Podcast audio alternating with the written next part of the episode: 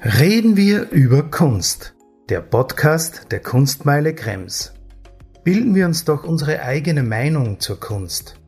Im Podcast der Kunstmeile Krems treffen wir Künstlerinnen und Künstler und andere Persönlichkeiten ganz privat und sprechen über die Kunst und das Leben. Mein Name ist Gottfried Gusenbauer, ich bin der künstlerische Direktor des Karikaturmuseums Krems und begleite Sie in diesem Podcast anlässlich des Jubiläums zu 20 Jahre Karikaturmuseum Krems.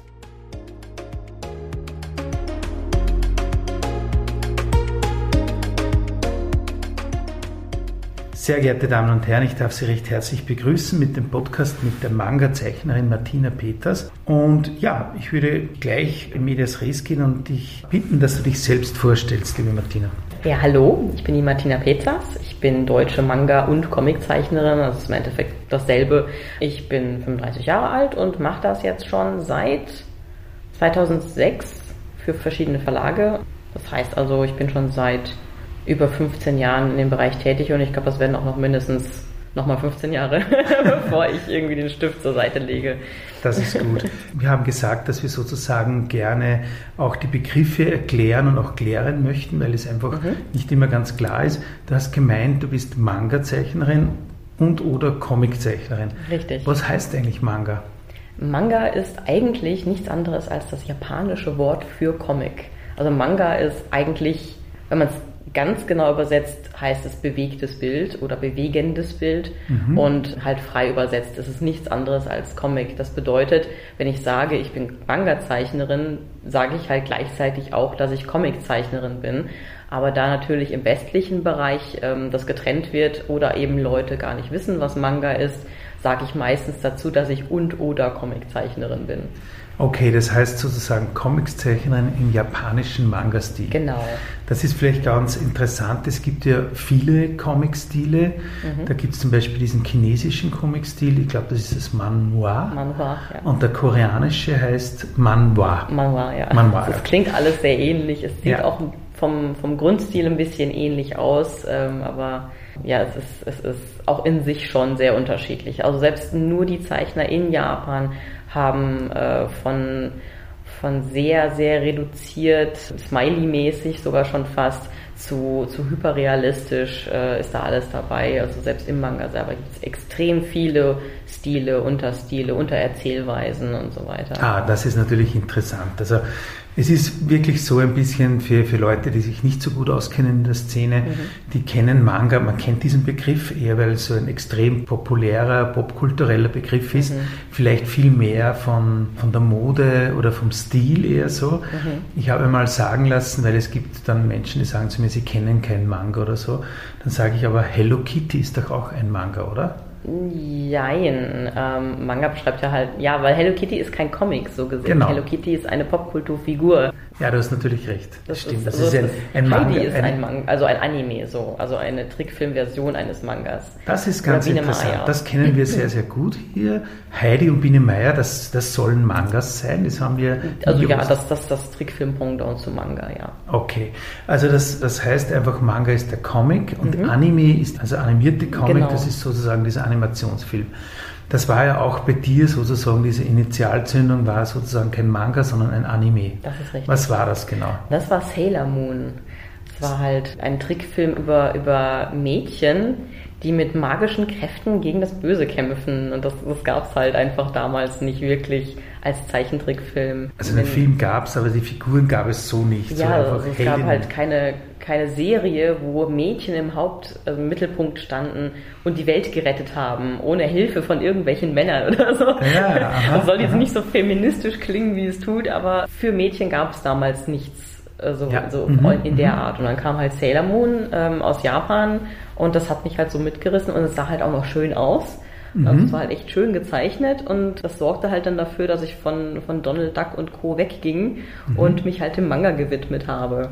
Okay, also das ist sehr interessant, aber das hast du auch wirklich mit sehr vielen anderen Kolleginnen gemeinsam, dass diese, diese Serie Sailor Moon ja. sozusagen die Initialzündung war. Ja, also viele aus meiner Generation haben mit Sailor Moon angefangen. Ja, und andererseits, man musste das auch irgendwie so mit, dieser, mit diesem Film beginnen, weil man hatte ja weder in der Schule, gab es jetzt sozusagen Manga-Stunden oder wir zeichnen heute Mangas. es gibt zwar sehr, sehr viele Zeichenbücher über Manga, das gibt Inzwischen, schon diese. Ja. Aber ich glaube, wie, wie, du begonnen hast, war das sozusagen auch so die einzige Möglichkeit, dass man damit beginnt und mhm. dann einmal für sich das interessiert. Ja. Ist das irgendwie einschränkend, wenn man so einen Stil am Anfang mal sich einarbeitet oder wenn man sich irgendwie dran hält? Schränkt das einen in einer zeichnerischen Freiheit ein? Ich glaube nicht. Also am Anfang sowieso, da denkt man da ja nicht drüber nach, weil da versucht man halt eine Möglichkeit irgendwie halt so gut wie möglich zu zeichnen, weil als ich angefangen habe, Manga zu zeichnen, da war ich ja 14, 15 so rum. Da ist man einfach allgemein nicht so gut. Also noch nicht mal nur im Manga, sondern allgemein halt schlecht. Und da ging es halt eher darum, halt zu lernen, überhaupt gut zu zeichnen. Ich würde nicht unbedingt sagen, dass Manga einen einschränkt. Es ist jetzt so in Retrospektive natürlich anstrengend, immer besonders schön zu zeichnen. Also nicht schön im Sinne von, alle Menschen müssen hübsch aussehen, aber Manga hat einen sehr hohen qualitativen und technischen Anspruch an den Zeichner. Dementsprechend sicherlich, vielleicht schränkt es einen ein bisschen ein, aber ich würde jetzt nicht sagen, dass ich mich stilistisch jetzt einschränken mhm, lassen würde. Ja, weil es einfach so ein großes Feld ja. ist. Und für mich ist das ja immer so eine ganz interessante Frage, was uns so gegenüber Japan oder so unterscheidet, ist ja das, bei uns diese Auflage, man darf nichts kopieren oder man mhm. darf ja nicht so wie der Meister werden, man muss alles neu erfinden. Ja. Mhm. Und wobei das ich so weiß von den Zeichenschulen eher umgekehrt ist in Japan, sondern da kopiert man mal sehr, sehr lange. Man lernt dann auch sehr lange vielleicht einmal das Zeichnen und mhm. bis man dann später mal wirklich dann seinen eigenen Stil sozusagen herausarbeitet. Also das Kopieren ist jetzt nichts Negatives in Japan. Jein. Also ja und nein. Also kopieren im Sinne von wirklich kopieren, kopieren ist ja, auch in Japan, glaube ich, nicht ja. ganz so gut, also nicht mhm. ganz so gern mhm. gesehen aber stilistisch ähnlich zu zeichnen ist nicht das Problem, weil, wie du schon sagst, also man kopiert nicht, sondern das liegt auch an der Maschinerie in Japan, also an der Comic-Maschinerie, haben es ist ja richtige Industrie, Industrie das, da ja. und es gibt halt so viele gute Zeichner, die in diese Industrie rein wollen, aber die können halt nicht von jetzt auf gleich direkt ja. ein, ganzen, ein ganzes Buch verlegen oder in so eine von diesen Magazinen rein die fangen dann meistens als Assistenten für einen anderen Zeichner an und dann ergibt sich das natürlich automatisch, dass die natürlich sich erstmal seinem Stil extrem angleichen, weil sie halt für ihn Hintergründe, Hintergrundfiguren zeichnen müssen oder vielleicht sogar die Hauptfiguren tuschen mhm. dürfen oder irgendwie ah, sowas. Je ist, nachdem. Aber sicher nicht entwerfen dürfen. Das nee, entwerfen nicht. Also ja. das ist dann mhm. eher so eine ausführende Sache, ja. bis auf Hintergründe. Da gibt es dann Assistenten, die spezialisiert darauf sind, nur die Hintergründe zu zeichnen. Ja, ja. Und dann geht dann meist der Hauptzeichner hin und schreibt einfach nur hin, hier bitte ein Schulgebäude aus der und der Perspektive rein. Und das war's dann. Aber so das Design von den Figuren und was das den Comic selbst angeht, natürlich macht das dann der Meister mehr oder weniger. Und die ausführenden Arbeiten ähm, machen halt die Assistenten soweit halt wie der, der eigentliche Zeichner, unter dessen Namen das veröffentlicht wird, das halt eben abgeben möchte. Aber es ist ja immer noch sein Comic. Und da gibt's halt dann die unterschiedlichsten Spannen von, von was die Assistenten alles machen dürfen. Es gibt ja. Zeichner, die machen alles alleine. Und es gibt halt dann so Gruppen wie äh, Klamp hat, glaube ich, eine ganze Zeit, die haben nur noch Layouts gemacht, mhm. also noch nicht mal Reinskizzen, sondern nur so grobe Layouts und die Assistenten haben den kompletten Rest gemacht. Ah, das war bei Klamp. Das ist eine sehr interessante japanische Manga-Zeichengruppe eigentlich, ja. aber auch Künstlergruppe, die sozusagen auch Ausstellungen in Europa veranstaltet, mhm. sehr viel. Also das ist mir sehr wichtig, auch warum wir dich zum Beispiel als Artist in Residence, Künstlerin eingeladen haben, weil ich schon das Gefühl habe, dass nach wie vor der Beruf der deutschen oder österreich oder europäischen Manga-Zeichnerin, es gibt sehr viele Zeichnerinnen, mhm. gilt natürlich für den Zeichner auch, vielleicht noch ein bisschen verkannt ist Nämlich es ist zwar natürlich etwas, wo man in diesem Stil arbeitet, aber es ist eine unglaublich hochprofessionelle, technisch anspruchsvolle und auch künstlerisch anspruchsvolle Arbeit. Das ist mir sehr wichtig, das, das auch zu zeigen. Vielleicht ganz lustig, wir hatten eine Begegnung, ein Gespräch miteinander, also eine Teamsitzung und da hatte ich jemanden gefragt, warum du gerade im japanischen Stil zeichnest. Und das ist so immer so eine Frage, die sich jeder so ein bisschen geheim fragt, was sagst du da? Was, was gibst du da für eine Antwort? Da, da gibt es eigentlich keine schlaue Antwort, das gefällt mir halt einfach. Also ich finde es halt schön. Ja, super. Im Endeffekt, mein Stil ist ja auch schon wieder fast ein bisschen unmangaisch, könnte man sagen, mhm. weil ich ja auch sehr viele westliche Einflüsse habe, wobei das in den letzten Jahren, Jahrzehnt, könnte man sagen, äh, vermischt sich sowieso sehr viel westlicher und Manga-Stil. Ähm, und im Endeffekt ist halt mein Stil, wie bei vielen anderen Künstlern ja auch, einfach das Ergebnis allen dessen, was ich schön finde. Also mhm. ich zeichne halt so lange, bis ich es schön finde mhm. und dann baue ich halt eben alles ein, was ich schön finde und Manga ist halt eben etwas gewesen, was ich persönlich als sehr ästhetisch empfinde und dementsprechend passe ich halt eben so, wie ich zeichne, dem an und das ist eben das, was am Ende dabei rauskam. Ja, und ich, ich finde aber diese Frage so interessant, weil zum Beispiel kein Mensch würde einen Musiker fragen, warum er englische Rockmusik ja. macht oder amerikanischen Rock macht, ja. weil es einfach normal ist, dass wir das mhm. übernommen haben und das natürlich ganz äh, wichtig und interessant ist, dass man Einflüsse von außen übernimmt ja. und gerne in seine eigene Kunst übernehmen kann. Und ich denke, beim japanischen Zeichenstil, da gibt es dann doch ein paar Vorurteile und da wollen wir natürlich auch hier in Krems dagegen arbeiten. Mhm. Du hast jetzt etwas sehr Interessantes gesagt. Du hast gesagt, was du schön findest. Mhm. Und schön ist natürlich ein Ausdruck, der, wo man sagt in der Kunst, okay, Vorsicht, das heißt schön, ja. Für dich heißt das einerseits ästhetisch, ästhetisch gut gezeichnet oder also professionell gut gezeichnet. Aber die Geschichten an sich sind inhaltlich, können sie genau nicht nur schöne Sachen. Ja, natürlich, natürlich, mhm. ja. ja. Ja, Also wirklich die Zeichnungen, ästhetisch ist man nicht mal unbedingt, oder doch, ja, weil selbst, selbst hässliche Dinge können ästhetisch gezeichnet werden. Also schön ist tatsächlich da ein sehr subjektiver Begriff oder vielleicht auch der falsche Begriff.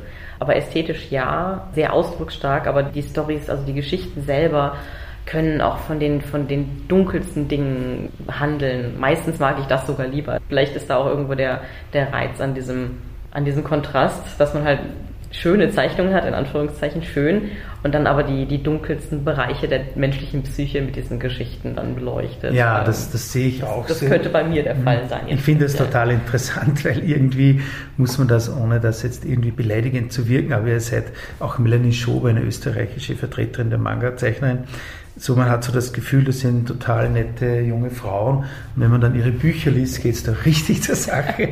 Und es ist ein absoluter Umtief und ich finde das wirklich ganz, ganz Man muss dazu großartig. sagen, wir hören auch alle, glaube ich, durch die Bank weg Sachen wie Criminal Intent und, und irgendwelche Obduktions Psychomörder. Ah, okay, äh, also seid ihr völlig. Ach so, also. um Gottes Willen.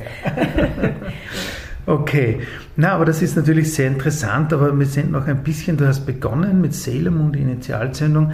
aber Manga zeichnen, das machen ja Millionen andere Kids auch. Wie geht es dann weiter, dass man den Schritt dann irgendwann wagt, sozusagen auch sich professionell äh, sozusagen zu emanzipieren, weil es gibt ja keine Ausbildung, man kann auch nicht so jetzt direkt mit Manga, als gute Manga-Zeichnerin kannst du auch nicht direkt in die Kunsthochschule gehen oder so. Mhm.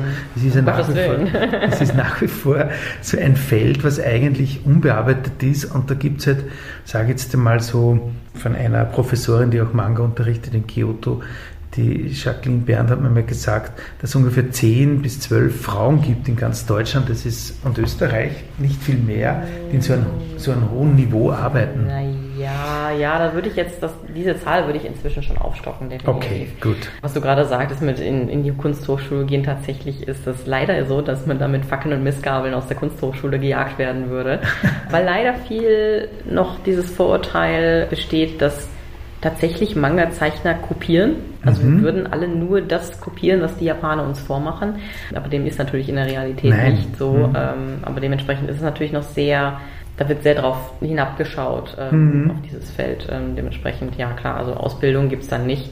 Man kann höchstens was in Grafik machen, um sich selbst ein bisschen Wissen anzueignen, was man später als Comiczeichner braucht. Bei mir war das jetzt speziell so und ich glaube, es war auch bei vielen anderen aus meiner Generation so, dass wir gar nicht definitiv unbedingt vorhatten, ich will jetzt Manga-Zeichner werden, also zumindest nicht direkt am Anfang, sondern dass sich das automatisch langsam aber sicher ergeben hat. Man hat halt ähm, für sich erst Comics gezeichnet, dann vielleicht für den Freundeskreis, dann kam das Internet. Ne, bei mhm. mir hat das Einzug gehalten mhm. 2001, aber auch nicht so viel wie jetzt natürlich. Das kann man sich ja schon fast nicht mehr vorstellen. Ähm, aber ich musste damals meine Mutter darum bitten, eine Stunde ins Internet zu dürfen.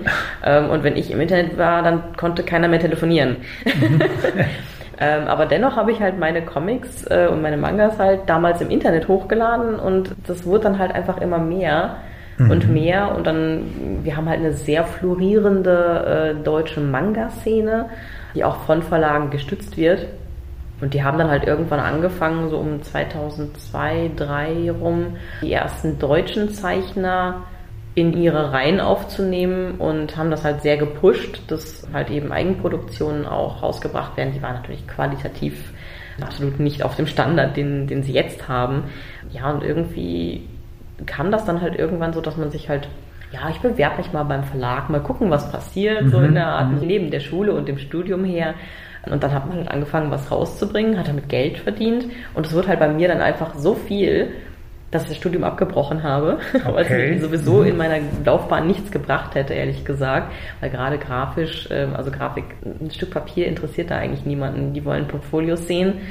Und wenn das Portfolio stimmt, dann nehmen sie einen an und irgendwie wurde halt auch meine Manga-Arbeit so viel, dass ich das nicht hätte nebenbei machen können alles. Ja. Also ich hätte weder neben dem Manga-Zeichnen studieren können und nicht und auch nicht neben dem Studium Manga zeichnen können, weil das halt eben ein, ein Hauptberuf ist. Und äh, ja, so kam das halt einfach dann wieder, dass ich halt hauptberuflich Manga-Zeichnerin geworden bin und jetzt, ich lebe zwar auf kleinem Fuß, aber ich lebe halt davon mhm. ähm, und ich würde es halt auch jetzt nicht mehr ändern wollen, zumindest erstmal nicht. Nein, um Gottes Willen. Ich glaub, so also ich denke mal, das ist, das ist hochinteressant, das heißt einfach, es gibt rund um den Manga sozusagen auch eine Jugendkultur, in der man sich dann bewegt, das sind einfach Anime-Szene oder Cosplayer, warst du Cosplayerin? Ich war und bin Cosplayerin. Ah, also ich natürlich okay. nicht nicht im großen Stil, ja. aber ab und an mal ähm, bewegt mich halt eine Serie oder, oder ein Buch oder sowas so sehr, dass ich sage, boah, das, das muss ich jetzt wertschätzen, ich mache da jetzt ein Kostüm mhm. zu. Und dann momentan ist es so, dass ich es halt meistens nur auf Messen hinterm Stand trage. Was aber ein bisschen schade ist, weil ich dann halt keine Erinnerungen davon habe, also keine Fotos oder sowas, keine schönen Fotos jedenfalls. Und ich hatte mich mit den Freunden, mit denen ich das mache, habe ich mich dann jetzt mehr oder weniger dazu entschieden, dass wir es gar nicht mehr auf Messen machen, sondern wenn wir sowas machen, machen wir es für Fotoshootings only. Also dass wir okay. halt wirklich richtige Shootings machen. Aber es ist wirklich nur ein ganz, ganz kleiner Teil von dem, weil es halt auch sehr zeitfressend ja. ist. Vielleicht auch, dass wir diesen Begriff noch einmal, ja, einfach noch einmal hinterfragen. Cosplayer ist sozusagen ein Rollenspiel. Jein. Vielleicht kannst das du besser erklären, bitte. das ist immer schwer. Also ein Rollenspiel klingt immer so, als, ja, als wäre es eine Dramaturgie ja, dabei, ja, sondern also es geht wirklich um den Charakter. Hm. Sondern zuallererst steht halt natürlich immer das Kostüm. Man versucht nach Möglichkeit so nah an das Original der Figur, die man nachstellt, um jetzt vielleicht für die, für die Leute, die mit Manga jetzt weniger zu tun haben, nehmen wir als Beispiel, ähm, ich würde jetzt den Charakter was gibt es da? Conan der Detektiv. Conan der Detektiv, ja, ja, Oder, oder sowas in der Art ähm, mhm. oder Prinz Eisenherz oder ja. sowas äh, mhm. cosplayen, dann würde ich natürlich versuchen, das, das Kostüm so nah wie möglich an die Originalvorlage zu bringen, mit Perücke, mit Make-up, mit allem drum und dran. Meistens sind die Kostüme auch selbst genäht oder selbst gebaut und so weiter. Und danach kommt dann halt eben, ja, schauen, wie man, wie, wie posiert die Figur, also wie ist die Körpersprache, dass man da, wenn man halt, wie gesagt, Fotos macht, ähm, dass man darauf achtet. Auf Conventions, also auf Messen, so nennen sich die bei uns, also einfach nur das englische Wort im Endeffekt, ist es dann ein bisschen schwieriger, das auch dann dauerhaft beizubehalten irgendwie. Also es gibt Leute, die versuchen nach Möglichkeit ihre Figur dann auch zu spielen auf der Messe, aber es ist ein bisschen schwierig, vor allen Dingen, wenn man wie ich hinterm Stand steht und Kundenbetreuung machen muss. Ja. Also Cosplay ist halt wirklich zwar natürlich Kos Kostüm und mhm. Play, also Spielen, Kostümspiel, mhm. aber es ist weniger wirklich das richtige Ausspielen der Figur als mehr eine, eine Kunstform des ich versuche so nah wie möglich ans Original ranzukommen und mache dann meistens Fotos davon. Mhm. Es gibt auch Leute, die kleine Filme machen, dann ist das natürlich mit dem Spielen wieder was ja. anderes, aber das sind die wenigsten. Also ist, man kann sozusagen auch also menschliche Charaktere, aber eben auch Trickfilmfiguren, mhm. da gibt es alles, die Palette ist sehr groß. Ich glaube, jeder hat das schon einmal gesehen. Hast du da das Gefühl, dass euch da die Industrie etwas vorgibt, einfach was sie dann nachspielt, oder ist da ist es einfach der, der Fun an der Sache oder auch anders zu sein? Ja, also ist, ich glaube, es ist der, der, der Spaß an der Sache sein, zum einen der Figur nachzueifern, die man gut findet. Also bei mir ist es halt so, dass ich für mich, da es halt eben so eine aufwendige Sache ist, das Nähen und so weiter und so fort, mhm. ist es halt so der, der, die Ehrerbietung gegenüber einer Serie, die, oder einer Figur, die ich sehr, sehr mag. Also Vorgaben. Ich glaube eher, dass es, dass, dass die, die Szene selber inzwischen mehr, man kann das nicht sagen, vorgibt, was die, was die Maschinerie der Filmindustrie und so weiter, äh, sondern also dass es wirklich eher andersrum ist, weil man kann das gar nicht steuern. Also man kann nicht mhm. hingehen und sagen, so, wir bringen jetzt den nächsten Marvel-Film raus und jetzt cosplayen ganz viele Leute Marvel-Charaktere, weil wenn der Film schlecht gewesen ist und die Charaktere uninspirierend, dann kann das halt eher passieren, dass der Film vollkommen fallen gelassen wird ah, und tatsächlich irgendein mh. Nischenprodukt total in die Höhe schießt okay. und alle das dann machen. Oder ah, das finde ich gut, das finde ich interessant. Das ist, also ihr seid nicht, und das ist mir ganz wichtig, das immer wieder zu betonen, ihr seid nicht irgendwie äh, jemand, der auf irgendwelche äh, genialen PR-Strategien mhm. reinfällt, sondern es ist einfach die Liebe an dieser Verkleidung, an den Figuren, an dieser, ja, an dieser verrückten Welt unter Anführungszeichen, aber eben auch Ehrbietung an die Erfinder, Erfinderinnen dieser mhm. Welten. Ganz wichtig oder ganz interessant ist natürlich auch, dass du hier Artist in Residence bist, dass du hier auch arbeitest. Vielleicht erzählst du mal bitte über deine Arbeit, über welche Themen handeln deine Mangas? Bei mir ist es hauptsächlich, dass ich leicht psychologisch einschlägige Comics mache, was auch einfach meine Interessen so ein bisschen widerspiegelt. Dann hatte ich ja vorhin schon ein bisschen gemeint, ähm, dass ich das ja so Psychomörder, Podcasts und so weiter auch gerne konsumiere. Stichwort äh, autorentechnisch, ähm, ich, ich lese sehr gerne den Sebastian Fitzek, der schreibt Psychothriller. Und ich würde jetzt nicht sagen, dass ich ihm nacheifere, weil ich äh, keine Kriminalpsychothriller schreibe. Bei mir ist da meistens noch ein bisschen Science Fiction, ein bisschen Mystery mit drin. Und zusätzlich ähm, habe ich auch immer ein bisschen so einen LGBT-Einschlag, also ein äh, da sind sehr viele schwule Charaktere in meinen, in meinen Geschichten. Es ist manchmal das, das Hauptthema, aber äh, inzwischen verwebe ich das eigentlich, glaube ich, so 50-50 ganz gut. Also ich mache halt Science Fiction, Mystery, Thriller, könnte man sagen und mit den i-Töpfelchen Gay Romance obendrauf. Gay Romance, okay. Also es gibt viele Sparten und es gibt eine sogenannte Boys Love Sparte. Ja. Und Shonen oder Shoujo? Du musst mir das jetzt nur mehr erklären. Shonen und Shoujo ist in Japan, also Shonen ist der japanische Begriff für Junge und Shoujo ist der japanische Begriff für Mädchen. Und in Japan sind viele, gibt es so, so, so Übergenre, könnte man sagen, die nach Zielgruppe ähm, aufgeteilt sind. Und Shonen und Shoujo ist halt dementsprechend natürlich Mangas für Jungs und Mangas für Mädchen gemacht.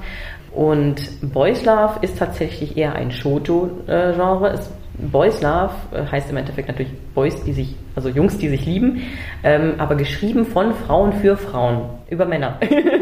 das ist unglaublich. Okay. Hat nichts mit mhm. echten Schwulen zu tun. Okay. Das muss man mhm. immer dazu sagen. Okay. Dass, dessen sind sich sowohl Zeichner als auch Leser bewusst, dass es wirklich extremst romantisiert ist und wirklich nichts mit der Wirklichkeit zu tun hat eigentlich. wie du begonnen hast, sozusagen vor 15 Jahren ungefähr mit Manga, siehst du eine Veränderung, wie Manga angenommen wird in unserer Gesellschaft, wie darüber gesprochen wird? Was hat sich da getan? Oh ja, da ist eine riesengroße Veränderung passiert. Als ich damals angefangen habe, da hat das ja eigentlich, da hat, das, da hat noch niemand Manga gekannt.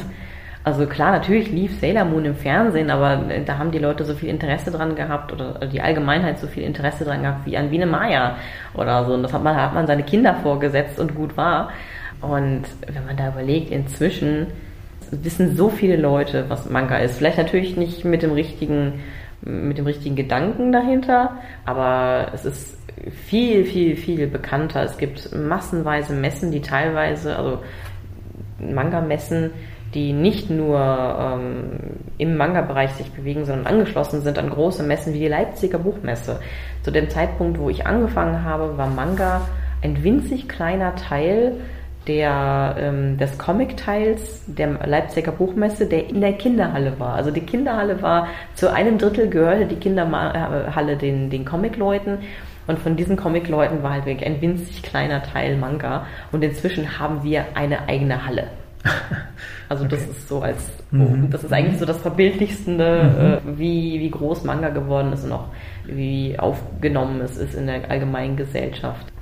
Was denkst du, würde der Manga-Szene am meisten helfen? Also einerseits zu vielleicht gesellschaftlich, also allgemein und andererseits künstlerisch. Also was, was könnte diese Szene gut helfen?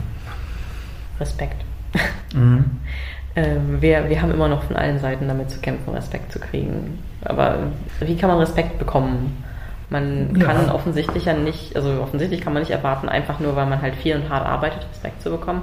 Keine Ahnung, ich weiß es nicht. Es ist halt, ja. ich würde mich freuen, darüber von außen Respekt zu bekommen, dafür, dass ich so hart arbeite. Also ich meine, und auch schon so viel gemacht habe. Und also, keine Ahnung, ich habe über 3000 Seiten Comic gezeichnet seit 15 Jahren. Unglaublich. Ich glaube, das ist jetzt nicht so wenig. Und ich würde mir wünschen, dass das respektiert würde aber das wird es meistens nicht. Innerhalb der mhm. Szene ja, natürlich, mhm. irgendwie.